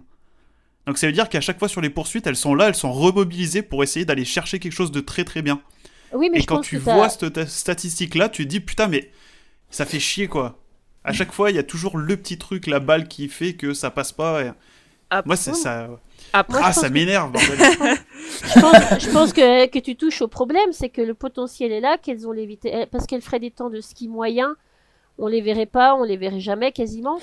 On n'aurait pas d'attente. Là, on sait qu'elles peuvent aller très vite, on sait qu'elles peuvent aller la chercher et il manque juste pas grand chose. Enfin, pas grand chose. ça dépend les courses, mais Le 50% du sport, mais euh, ouais, mais enfin non, mais il, il manque, ouais, mais il manque pas 20 balles non plus, mais il en Mm. manque quelques-unes euh, pour euh, pour jouer devant. Mais c'est après, vrai que c'est dommage ouais, si- on juste pour, pour, elles, je veux dire. pour finir euh, sur euh, le sujet, euh, on rappelle qu'elles ont rechangé de coach de tir euh, au début de saison et que bah peut-être que la saison vrai. prochaine on, on verra ce ce que ça donne euh, sur deux ans parce que ça fait euh, ça fait super longtemps qu'on n'a pas vu un cycle depuis de plus d'un an en fait depuis les Jeux Olympiques. Ouais. Ouais, ouais. Et Julia, Julia l'a confirmé, hein, euh, ce que tu dis, Marine, justement, euh, dans son interview d'après d'après relais mixte, euh, simple. Euh, c'est qu'elle a mis quelque chose en place, et que ça commence à prendre forme, et qu'elle est de plus en plus confiante. Ça passe à l'entraînement, mais pas en course. Mais qu'avec une préparation en plus, ça peut peut-être être la, la grosse performance l'année prochaine. Quoi. Ouais voilà. Donc, Mm. euh, Puis faut, faut dire point- aussi que le, le haut de table, enfin le haut du panier en- chez les filles, est- je le trouve beaucoup plus élevé que les hivers précédents. Je sais pas comment. Ah bah car- Vous le euh, ressentez, si, vous si, je le, je- euh, carrément. Parce que euh, elles ont la majorité, elles ont pris des points euh, en termes de pourcentage de tir euh, côté féminin. Il y a quand même un petit peu du mieux, mais euh, ça suffit pas en fait pour monter sur le Mm. podium. Il faut euh, tirer à bah si tu t'appelles Tyril, tu peux faire 9 sur 10 sur le sprint, mais sinon Ah bah, faut ouais, ouais. faut tirer à à 19 à 20, sinon ça ça fait pas podium quoi. C'est frustrant Bon. quoi. On, va, on va clôturer hein, sur ce, ce débat enflammé. hein. Ah bah moi je serais le premier heureux à, les voir performer. hein, J'attends que ça. Bah bien sûr, mais euh, bon, je pense que je pense que ce débat-là, on l'aura encore euh, la semaine prochaine euh, et aussi voilà. Enfin bon, bah, j'espère qu'on l'aura pas la, la saison prochaine. voilà. Ça serait- ça serait de bon exactement, augure. exactement. Euh, vous en avez pas mal parlé pendant votre euh, débat, Anaïs Chevalier, Boucher, euh, justement, qui, euh, alors, ce serait un peu l'arbre qui cache la forêt. Euh, elle est huitième actuellement, Ouais. euh, alors pas au, euh, pas au fictif, hein, euh, enfin pas au, au virtuel, c'est ça, Emric Non, elle a Euh, perdu. mais ça euh, va, une être, place, ouais. ça va être chaud pour elle pour garder sa place dans le top 10. Hein. Euh, chaud, je sais pas. Je vais juste faire un petit point quand même sur, euh, sur les filles avec qui elle risque de se battre sur la fin de saison pour euh, rester dans le top 10. Donc déjà, Ouais. par rapport au week-end dernier, elle a perdu une place au classement actuel. Elle est descendue. 8ème. Et au classement virtuel, elle est 9ème. Donc euh, juste 7ème, on a Dinara Alimbekava qui a 636 points. Denise Herman 8ème, 615 points. Anaïs Chevalier 612 points. Davidova 609 points. Tendreval 581 points. Et Elvira Heuberg Eh oui. 577. Donc on voit, euh, Et- ces six filles-là, euh, ça Bah, ça pas dépend parce hein. que si, si elle est sur la même dynamique euh, que depuis euh, quelques semaines, là, c'est sûr que ça va peut-être être compliqué pour elle euh, de, de conserver cette place-là. Après, euh, bon, pour une saison de retour, je sais pas ce que vous en pensez, hein, c'est quand même une, c'est une super performance. hein. Oh, oui. C'est oui, super- oui. Ouais, c'est vrai que Davidova et Tendreval reviennent bien derrière. Mm. Ok, ok, ok. Donc c'était juste pour parler de ce top 10. Euh, une, une avant-dernière chose, euh, on a parlé de l'équipe de France, donc on a beaucoup parlé, mais on n'a pas parlé d'Anaïs Bescon, qu'on met un petit peu à part, euh, qui est longtemps, qui est depuis longtemps dans cette équipe-là, qui est plus vers la fin de carrière. Tiens, D'ailleurs, on n'en a pas parlé de sa fin de carrière. On l'a- elle est titillée par les journalistes euh, chaque saison, mais là, j'ai rien entendu euh, cette année. Je sais pas si c'est votre cas aussi. Il y avait des sous-entendus sur comme quoi Ouais. c'était son dernier relais féminin aux mondiaux. Donc, euh, Ah, pro- Ah, probablement parce Bon. que euh, je, je la vois pas dans deux ans. Il y aura les Jeux Olympiques l'année prochaine qui seront probablement sa dernière saison, je sais pas. Mm. Ouais. Elle a un titre à défendre. euh, Est-ce qu'elle est qu'elle sera, elle sera dessus Je sais pas. Mais... Non, je suis pas persuadée, non. Ok. Euh, non, la question que je vais vous poser, c'était sur la relève, justement. Alors, encore une fois, une relève, hein, euh, on le rappelle, hein, Justine et Julia sont très jeunes aussi. Euh, sur Lou, Jean Monod et Chloé Chevalier à des degrés divers, est-ce que vous, vous pensez qu'à terme, ces filles-là, elles ont le potentiel pour être, bah, pour être la relève de l'équipe de France dans euh, un an, deux ans, trois ans euh Bah, après, Chloé, euh, je la mettrais un peu dans le même panier que, que Julia et Justine, hein, parce qu'au final, elle est un an. c'est sa deux- deuxième saison, hein, Chloé. Ouais, mais elle a un an de plus que Julia et Justine. Hein. Elle est plus Donc, chez les juniors. hein. Voilà. Hmm. Donc pour moi, c'est si vraiment on parle de relève, je pense plutôt à oui à Lou. Ouais, ok. Lou, oui. Après, faut pas s'enflammer parce que je vois euh, beaucoup de commentaires. Enfin, même on a vu euh, beaucoup de commentaires euh, sur euphoriques sur les performances de Lou. hein, et c'est vrai, hein, elle a fait quand même un sacré week-end hein, en Ouais. finissant 26e de la poursuite pour ses premières courses en Coupe du Monde. C'est vraiment euh, Non, c'est Avec un c'est- 20 sur 20. c'est super. Hein. Ouais, et, euh, et justement par rapport à ses autres coéquipières, elle peut s'appuyer à un- vraiment un tir solide. Par contre, c'est ce niveau du ski où il faut que, voilà, physiquement, où elle progresse. Mais euh, oui, euh, c'est une découverte pour Lou, mais euh, faut voir dans le temps parce que ça, je sais pas comment dire, mais euh, C'est trop tôt. C'est trop tôt pour, euh, pour non, en parler. on peut pas s'appuyer euh, sur trois courses pour dire que c'est bon, c'est la, la future star française, comme j'ai pu lire partout, qu'elle va jouer général dans trois ans, quoi. Oui, non, j'ai dit incarner l'avenir. Quand je parle d'incarner l'avenir, c'est pas forcément jouer le général, Oui, hein, mais c'est oui. à, à terme, on parle de, justement d'Anaïs Bescon qui va peut-être bientôt prendre sa retraite. Enfin voilà, donc euh, peut-être à terme de, se faire sa place, quoi. Oui, elle peut large- légitimement se faire sa place. Après, euh, il y a aussi du monde derrière qui va arriver, côté Oui. française. Et, Et puis on. et, ouais. euh, et après, il y a la place qui va se libérer. Comme on Génération disait Alice 2002. Bescon. Génération 2002, ouais. Et après, on- la saison de Lou, euh, on regarde en IBU Cup, elle a un podium en IBU Cup, si je dis pas de bêtises. Ouais. Ou, euh, Un sprint. Voilà, Voilà, le sprint. Donc elle faisait une bonne saison en IBU Cup, mais elle survolait pas euh, le, le circuit. euh, pour- on est, enfin, c'est quand même tôt pour dire que ça va être la, c'est la future euh, chef d'équipe de l'équipe de France, quoi. Mais euh, c'est vrai que ces, ces deux premiers week-ends à 9e Estos sont quand même très, euh, très bons et euh, on espère euh, qu'elle va rester sur cette dynamique à, à Ostersund. Logiquement, elle devrait y être encore. Ok. Oui, oui, oui. C'est deux situations complètement différentes, hein, Lou et Chloé. Faut pas. Ouais. Pas du tout Ok, les mêmes. ok. Euh, avant de clôturer le sujet bleu, un petit mot sur quelque chose dont on n'a pas trop parlé, je sais pas pourquoi. D'ailleurs, les relais, les relais de ce dimanche. Alors là, des relais. ouais, ouais, ouais, ouais, ça Pas a été un Je peu, me rappelle pas, moi. un peu compliqué. Il y avait des champions du monde qui étreignaient leur, euh, leur titre. euh. Bon, malheureusement, ça l'a pas fait. hein, euh, la, la faute, hein, notamment à Antonin Guigona qui a tourné, euh, qui a tourné deux fois. Et puis, bah, le relais mixte. euh, Là, c'est, bah, c'est- là, voilà, on, a beaucoup critiqué, euh, enfin critiqué. On a été un peu dur avec les filles euh, depuis le début.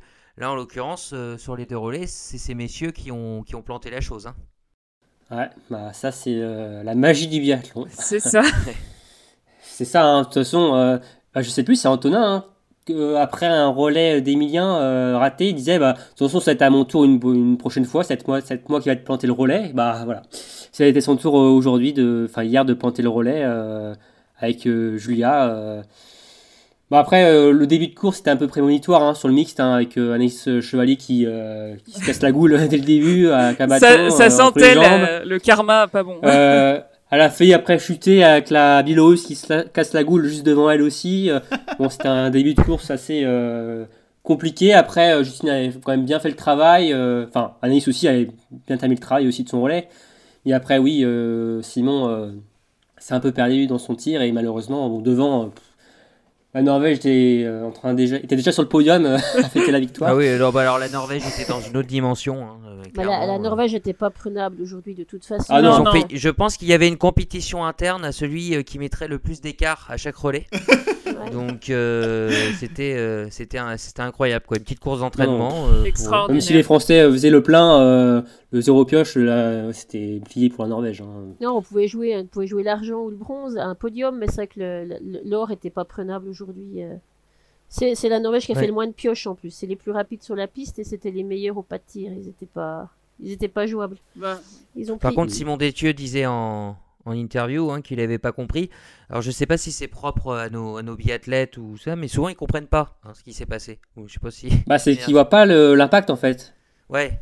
Oui, oui, oui, mais bon, je suppose quand le. Donc, euh, des fois, où- ils cliquent dans tous les sens, euh, ils savent pas. Ils... Parce qu'en fait, Oui, ils comprennent pas parce qu'il a cliqué. Et ça ça n'avait pas encore atteint sensible. Donc là, il s'est dit, mais pourquoi, enfin, où je suis euh, situé. Donc Ah oui, c'est un peu ce qui est arrivé à Emilien Jacquelin aussi. Hein. D'accord, c'est par rapport au tir. Parce que moi, ce que je dis, il comprenait pas. Parce que moi, je suppose qu'entre le moment où il franchit la ligne et euh, le moment où il parle en interview, il a vu son coach, il a Non, vu non, les gens. souvent, enfin, voilà, souvent l'ont ils l'ont pas vu. hein. Enfin, Non, parce que son coach, il est euh, encore en course, tu vois, enfin, il est derrière Ouais, ouais, la jumelle. Et... Mm. T'as Ok, ok. vu les, les impacts euh, pendant le pendant le comment le, la course où il te monte ta ta, ta plaquette. Ouais, voilà. Sur, mais c'est ouais, tout. sur le bord de la piste. mais euh, à chaud, euh, c'est compliqué de débriefer. euh, des fois, on euh, faut prendre vraiment euh, avec beaucoup de recul les interviews à chaud parce que bah euh, oui, euh, tout de Ah bah suite oui, oui, quand oui. t'arrives, bah, t'es- t'es- tu redescends un peu. euh, voilà, il faut euh, faut comment? Ouais, faut prendre du recul sur ces interviews et le fait qu'ils comprennent pas tout le temps, bah moi ça me ça me choque pas euh, entre guillemets. euh, bah, 50 mètres c'est loin pour voir les impacts. Pour, comparer à l'international, euh, c'est un peu la même chose pour les Norvégiens quand après leur course, quand ils s'ils font des mauvais tirs. Johannes, en tout cas, cette saison, c'était beaucoup aussi. Ils comprenaient pas trop où est-ce qu'ils pêchaient au tir. Donc ce n'est pas un mal français. Apparemment, non. D'ailleurs, juste une, une- rien à voir, on va clôturer les, les relais. Une petite question que je vais vous poser sur le simple mixte. Euh, vous avez pas peur un jour du gros, du gros carambolage euh, en sortie de pas de tir euh, sur les relais? Quand euh, ils sont euh, 12 à arriver en, en 10 secondes euh, avec les autres qui doivent partir. Alors, c'est la beauté de ce format-là aussi, hein, ça, fait par- ça fait penser à un relais d'athlétisme. surtout avec le demi-tour qu'il y avait là. Ouais, c'était bizarre. Ouais, c'était ouais, pas là. plus, euh, ouais, avec le Mhm. virage, euh, pour moi, enfin, à moins qu'il y ait eu quelque chose et qu'on l'ait pas vu, mais c'est un miracle qu'il n'y ait pas eu euh, une collision, une chute ou un truc comme ça, parce que c'est-. Moi déjà les la foire, déjà quoi. les passages de relais, des fois quand ils arrivent à 4-5, euh, je trouve ça chaud. Ah ouais, ouais, mais ça fait un peu penser à l'athlétisme, notamment sur les le, le 4x400 mètres, pareil, où ils sont 3-4 l'un à côté de l'autre. Enfin, c'est, en fait, ça fait pas, bon, c'est sur des temps beaucoup plus courts, hein, mais ça fait un peu partie aussi de la course, euh, de passer le relais euh, comme il faut pour pouvoir reprendre un peu d'avance, tout ça, mais euh, c'est vrai que c'est une, c'est une sacrée foire, ce, avec cette, cette pauvre Julia, d'ailleurs, qui attendait, en, en- bah, qui était prête à partir, hein, et qui finalement Ça est s'est un peu. Ouais, une minute vingt plus tard, elle elle est re-rentrée dans le, sur le côté, puis voilà, attendu euh, Antonin. euh, voilà, voilà, voilà. Elle a remis Bon, sa doudoune. Oui, c'est ça. Euh, allez, on va clôturer pour les bleus. hein, Je pense qu'on a bien, bien fait le tour. Et on va passer aux questions des auditeurs. Euh, Vous avez pu nous poser vos questions sur Instagram hein, après le, la dernière course de, de dimanche.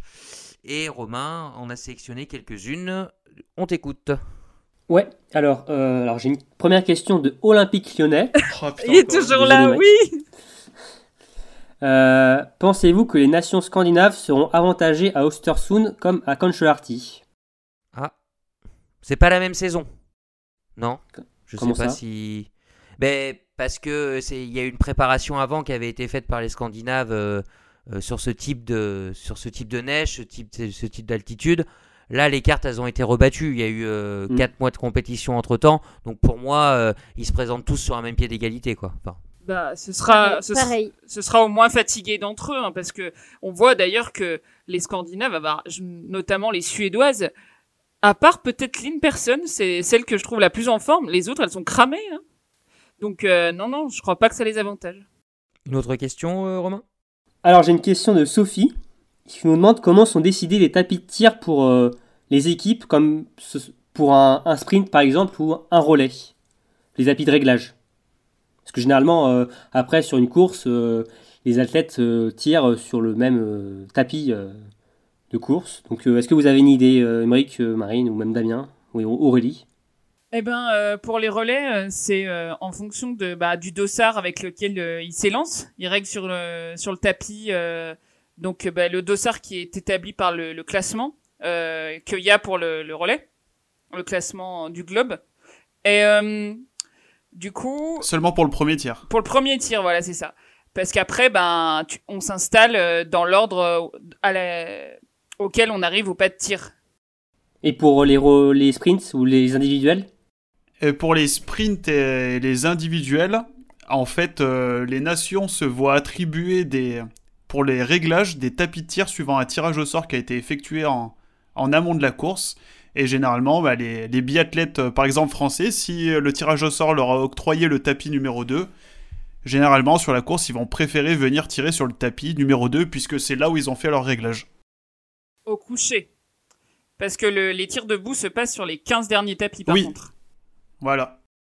Et j'ai une dernière question de Noémie qui nous demande si, euh, selon vous, euh, Davidova va remporter euh, le dossard bleu. Ah, bah, on en a parlé euh, justement tout à l'heure hein, dans, le, dans le débat, On mais n'a c'est vrai pas qu'on n'a fait pas, on n'a donné hein. notre favori, c'est vrai. Ah oui On n'a de- c'est encore possible. Hein. Elle peut- Mathématiquement, c'est faisable. J'aime bien les chiffres, hein, je vous saoule avec, mais euh, c'est Après, faisable. Limbekava, elle, elle Ouais. s'est un peu réveillée quand Mm. même hein, Ouais, sur la elle fin de la saison. Elle s'est bien réveillée là sur le dernier, Ouais. sur le dernier week-end à Nové Mesto. Donc, euh, franchement, euh, rien n'est joué encore. Elles sont encore 4 pour jouer le, le dossard bleu. Et en plus des- du globe de la Mastart, c'est ce qui va tenir en haleine sur le dernier week-end. C'est ce que disait Chez Marine là tout à l'heure, hein, euh, parler de la, de la fraîcheur physique.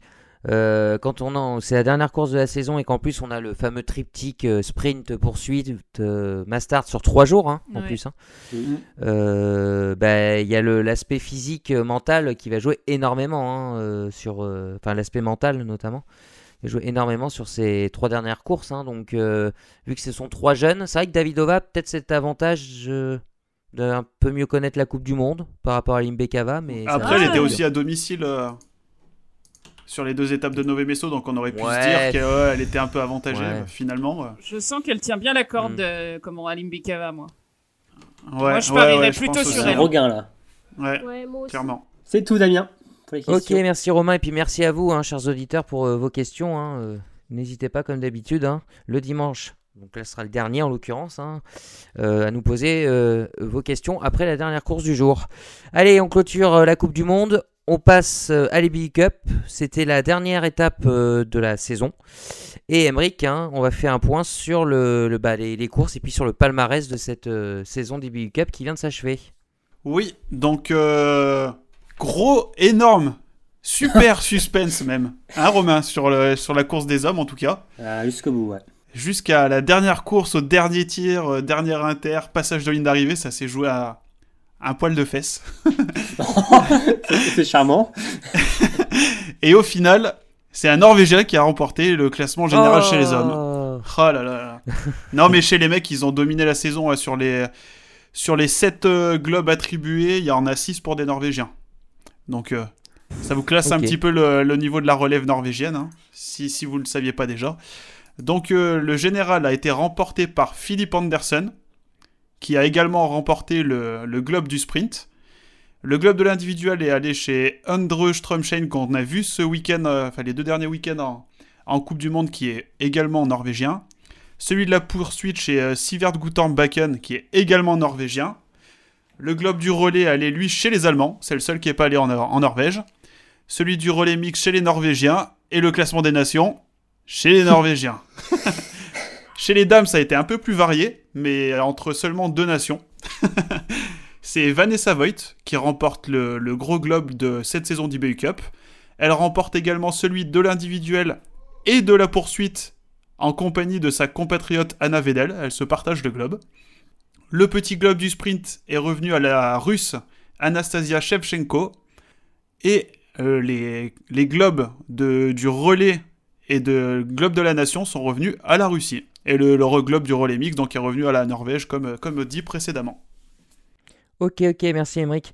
Euh, quelques mots sur euh, ce, classement, hein, donc chez les hommes qui a été très serré. Tiens, ce que je remarque, je sais pas si c'est coïncidence ou pas, hein, euh, chez les quatre premiers du, du général, là, chez les hommes, c'est le seul qui est pas allé en Coupe du Monde qui a gagné. Ouais, ouais, ouais. Non, Ouais. mais... Bah, bah, Euh, non, je sais pas, hein, est-ce que ça a un impact physique ou pas du tout? Enfin, je, je- je vous pose la Bah, question. ça a un impact sur le classement, tout simplement, parce que Navrat il a perdu des points euh, en IBU Cup euh, en allant sur la première étape de Novi Mesto. Voilà. Donc euh, je pense que ça se joue là aussi, euh, ce général. Ah bah oui. Et aussi, euh, Philippe Andersen, il est tout jeune aussi. Enfin, C'est un 99. Il, a, Ouais. il nous a fait une tour là en fait, pareil. c'est ça. Il nous a fait une tour là en IBU Cup. C'était- plus son frère qu'on va dire qui était attendu à Ouais. faire une telle saison. Donc euh, c'était peut-être encore un peu tôt pour le monter en, en Coupe du Monde, mais euh, c'est sûr que bon, lui, on, on va rapidement le voir, je pense. Euh, Ah, clairement. Enfin, il y a tellement de monde de- devant aussi que bon, c'est c'est l'embouteillage. Hein. Rapidement, ouais. Je sais pas s'il y a de la, je sais pas s'il y a de la place. hein. Bah, je pense qu'il va prendre la place de Stromsheim. Hein. Ah, et bien te garde aussi là, malheureusement, Bien de te garde, ouais, je pense que c'est Cuitos, C'est cuitas les bananas. Ah ouais. Ils vont créer, euh, comme en bobsleigh en Norvège, il va y avoir euh, Norvège 1, Norvège 2. Ils vont réussir à Faire années, nations ouais. différentes. Mais là, ça, ça va finir comme euh, Birkeland, hein. mais heureusement j'ai l'impression pour Bientogard, ça va rester en IBU Cup. euh, et ouais. Et C'est dommage, attention, mais hein, après, même pour- dans, dans le groupe A, euh, certains, euh, comme un Christiansen hein, par exemple, hein, euh, pourraient avoir euh, aussi les, les cuisses qui chauffent dans les années qui, qui viennent, parce que non, mais c'est- incroyable. Mais déjà là, sur le dernier week-end, on va en voir pas mal des Norvégiens. Ouais, ils en ont Parce deux que- de plus. En terminant, ouais, alors, les biathlètes qui terminent dans le top 10 de l'IBU Cup à la, sur la, donc, euh, au général, ont ont les deux par nation. Enfin, comment dire Par Les nation. deux meilleurs de chaque nation et qui sont dans le top 10. Voilà, c'est ça. Les deux meilleurs par nation qui sont dans le top 10 ont le droit d'aller en Coupe du Monde sur la dernière étape, En plus des quotas habituels en plus des quotas habituels, et, Donc en, on plus, va avoir un. et en plus du vainqueur de l'IBU Cup. Donc, euh, étant donné qu'on a. Deux Andersen et un Bakken qui vont monter, quoi. Voilà, on a Philippe Andersen qui a gagné donc le général IBU Cup. Et en plus de ça, on a 6 Norvégiens dans les 8 premiers du général. donc, euh, Mais il y en a, qu'un au- qu'un autre qui pourra monter, c'est ça. Ouais, euh, que bah, ils vont avoir les deux qui sont dans le top 10, plus Philippe Andersen. Donc, il y en a 3 qui vont monter en Coupe du Monde. Ouais, ça veut dire que. Ah oui, ils peuvent choisir, c'est pas forcément les mieux classés, par contre, c'est pas forcément Bakken et euh, Alexander Non, ouais, Andersen voilà. qui vont monter. Ça les deux du top ok. 10, c'est le, quota pour le pays. Et celui qui gagne le général, c'est un quota personnel. Ok, ok, ok. Et du coup, nous, on a Donc- gagné une place avec euh, Lou Jean Monod qui finit 6 du général. Sixième du général. Les Français, les, les Français sur cette BU Cup, euh, justement, de, de trois mots. Alors, euh, juste faire un. Si, si on a le temps de faire un petit point sur les, les Français qui ont fait une grande partie de cette saison d'IBU Cup. Donc, on a Lou Jean Monod qui termine 6ème, Sophie Chauveau 25ème, Caroline Colombo 27ème, Camille Bénet 29ème, Gillian Gigona qui termine 32ème et Paula Beauté 44ème. Sachant que sur ces six filles-là, on en a deux qui sont nées dans les années 2000, à savoir Camille Bénet et Paula Beauté. Et chez les hommes, Hugo Rivaille 12e, Éric Perrault 33e, Oscar Lombardo 37e, Sébastien Marron 50e, Martin Bourgeois-République 55e et Rémi Broutier 60e. Et comme chez les filles, on a cette fois trois garçons qui sont nés dans les années 2000, Eric, Oscar et Rémi. Ok, ok, ok. Et euh, de, ce que vous, de ce que vous avez vu, des choses qui promettent euh, pour l'avenir? On a parlé de Jean Monod hein, il y a- déjà. hein. Il y a un nom qu'on va alors peut-être voir euh, à Östersund. alors on parle euh, le podcast va sortir sans doute après la sélection, mais euh, sans doute qu'Eric Perrault euh, s'est reposé ce week-end. Ah. euh, il n'était pas au Bertillac pour euh, prendre part à la à l'étape d'Östersund euh, pour les finales, parce qu'il y a Ouais. également un quota euh, supplémentaire par nation de base et euh, et Emilien Claude a aussi gagné sa place. Parce que euh, grâce à sa performance au mondiaux junior, euh, il est le numéro 1 junior sur ces mondiaux, donc il a son quota aussi. euh, et il aura normalement un dossard vert, euh, je crois. Mais Mike. il, C'est ça, normalement, oui. il va, il, va, il va y avoir combien de biathlètes au départ du sprint là euh, Ils sont 325, je crois. Ouais, si il risque d'être beaucoup, ouais. parce que dernier partira va à être- là, 23 heures. Là, ça va être la teuf là. hein, euh, d'accord. Ah, ça va être long, ouais. Mais plus c'est long, plus c'est bon. D'accord, d'accord. Donc Ça, ça Eric, Pe-. Eric Perrault qui, montre, qui montrait hein, sur une indiscrétion de, de Romain. Enfin, Euh, c'est chez- oui. Une supposition. supposition qu'on fait, ouais. C'est une Ouais. supposition, Ouais. mais c'est quand même bizarre de ne pas, pas l'avoir vu à Aubertillac. euh, Ouais. C'est quand même. Oui, euh, parce qu'il y aurait peut-être 7 jours, euh, 7 jours de quarantaine à respecter aussi, ou des choses comme ça, non? Je- Je sais Ouais, il y a pas. peut-être des ça, histoires de ça, Après, pas. euh, il y a Hugo Rivaille qui fait quand même deux podiums cette semaine, donc euh, ouais. Ouais. Ouais. Ah, ça se jouera entre les deux, je pense, pour la dernière place dans le groupe homme. Non, mais par contre, c'est vrai que cette histoire de, de bulle, euh, de, de délai de, de quarantaine et tout, ça, ça, ça peut jouer. Hein, ça, ça, ça peut jouer. euh, Ce serait des choses à voir. Chez les filles? Chez les filles, Ben- euh, il y, a... il y a du potentiel. C'est comme chez les A. Ouais. Il y a des très rapides, comme on pense à Sophie Chauveau. Mm. Euh, Il y a des très bonnes tireuses. On peut penser à, à Paula Beauté, quand même, qui a vachement progressé au niveau du tir cet hiver. Elles sont toutes très Euh, bonnes tireuses. hein, ouais, dans Camille. Bénet aussi, qui est bonne tireuse. Il en manque un peu sur les skis, mais on sent que ça peut vraiment être une biathlète très complète. Ouais. Je trouve que c'est vraiment le gros potentiel de La cette plus équipe complète, jeune. ouais. Mm. Euh, Sach- Sachant que Lou, euh, Jean Monod, sans impasse, hein, pouvait euh, jouer à deuxième place du général. Hein, cette Même la saison, première. Mm. Même la première, ouais. Parce que, mais elle a fait l'impasse que. Bah, elle a pas que fait les deux derniers week-ends. Ah oui. Donc il lui manque oui, 5 d'accord. courses, quoi. Donc c'est quand même pas mal, hein, sachant qu'en IBU Cup, ils en retiraient 3. D'accord, d'accord, d'accord. Excuse-moi, Romain, je t'ai coupé euh, sur, euh, sur les filles. Non, non, euh, j'avais fini. Mar- Mari- Marine, tu voulais ajouter quelque chose? Euh, bah, euh, je trouve que cette année en IBU Cup, il y a eu, euh, il y a eu de belles choses de montrer. Euh, L'année dernière, c'était un peu, un peu plus vide euh, la saison côté français, donc euh, je trouve globalement euh, cette saison euh, euh, satisfaisante. Et pourtant, paradoxalement, en- chez les hommes, c'était mieux la saison dernière au niveau du classement général. Comme quoi, Ouais, mais le classement, des fois, veut pas tout dire. voilà, c'est ça. Surtout à ce niveau-là, Lib- quoi. Surtout en IBU Cup. Cup, il y a ouais. des montées, Mm. des descentes, il faut, faut se méfier, Oui, faut- c'est à prendre ça. avec des pincettes. Mais bon, hein, avec euh, les résultats aussi sur les championnats du monde je- jeunes et juniors, hein, euh, Oula. souvenez-vous, hein, ça Ouais. peut être aussi. euh, faudra être patient. hein. Rendez-vous dans 5 Soit- ans hein, pour tout Voilà ce que j'allais dire. Rendez-vous sur notre podcast euh, spécial mondiaux aussi. Hein. Et oui, Émeric, hein, euh, tout à fait, hein, votre podcast sur ces mondiaux jeunes et juniors, hein, qui est à réécouter bien évidemment. Comme ça, dans À quelques écouter années, déjà une fois, euh, après, il réécoute. Oui, bien, mais- réécouter, réécouter, mais, mais pour briller en société dans quelques années, que vous pourrez dire, ah non, mais moi, cette fille, ce garçon, mais bien sûr, j'ai entendu parler il y a 5 ans, euh, bah, sur Biathlon Live, enfin voilà. Donc, euh, c'est, voilà, c'est, vous misez sur, vous misez sur l'avenir. 2002. Ah bah, ok, il faut. ok. Pas fort. Il faut, il faut.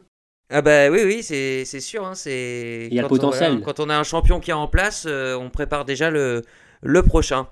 Ok, pour ça. cette EBI Cup, euh, on va clôturer ce, ce sujet. On va terminer notre podcast, vous en avez l'habitude, hein, avec le programme euh, de la prochaine étape, qui sera donc la dernière étape, hein, à Östersund en Suède. Et ça commence dès vendredi, Romain. Et ouais, dernier programme de l'hiver euh, pour cette Coupe du Monde de biathlon. Non Sortez les violons. Donc euh, ouais, va falloir un peu patienter parce que ça va commencer euh, vendredi et c'est un programme euh, costaud pour cette dernière avec vendredi donc deux sprints, dames et hommes à 12h30 et 15h30. Le samedi nous aurons des poursuites dames et hommes à 12h15 et 15h15. Et enfin, nous terminerons en beauté cet hiver avec les Mastarts, hommes, dames et hommes à 13h et 15h30 où après nous, il y aura la, la cérémonie des gros globes où nous connaîtrons le, le vainqueur entre Johannes Beu et Sturla Holm Lagrid. Merci Romain, donc vous l'aurez compris, hein, on déjeune devant le- la première course. Et puis on prend le dessert euh, dans la dernière, bah. si c'est un long repas ou ouais, un goûter, hein. anticipé. Mm. Ouais, le, un goûter anticipé, ouais, ça Ouais. peut être, euh, ça peut être pas mal. Et bien sûr, hein, euh, cette euh, cette lutte pour le, le gros globe hein, chez les hommes, hein, qui va nous, nous tenir en haleine jusqu'au bout, et on espère vous aussi. Le programme est posé maintenant. On va pouvoir clôturer ce podcast en, en vous remerciant tous et tous, chers auditeurs, nous avoir nous avoir écoutés. Forcément, dès la semaine prochaine, vous trouverez un, le nouveau podcast où on débriefera les, les résultats de cette dernière étape, évidemment les le, le palmarès hein, de, cette, euh, de cette version 2020-2021 qui aura été bien, bien particulière. hein. on aura l'occasion euh, d'en reparler. Euh, Romain, Marine, Aurélie, Emeric, merci beaucoup. Bah, merci. Ah, merci à toi. Merci à toi, participation. Avec, euh, avec grand plaisir. Et puis, euh, bah, comme d'habitude, hein, n'hésitez pas à nous laisser euh, votre avis sur, euh, sur ce podcast hein, et sur les bêtises qu'on peut raconter. et Surtout, aussi à, le, à le liker, le partager au plus grand nombre euh, que vous pourrez. Voilà. Eh bien, merci à toutes et à tous. euh, excellente semaine. Et puis, on se retrouve à très bientôt pour un nouveau numéro de Biathlon en live. Ciao tout le monde. Bye. Salut À plus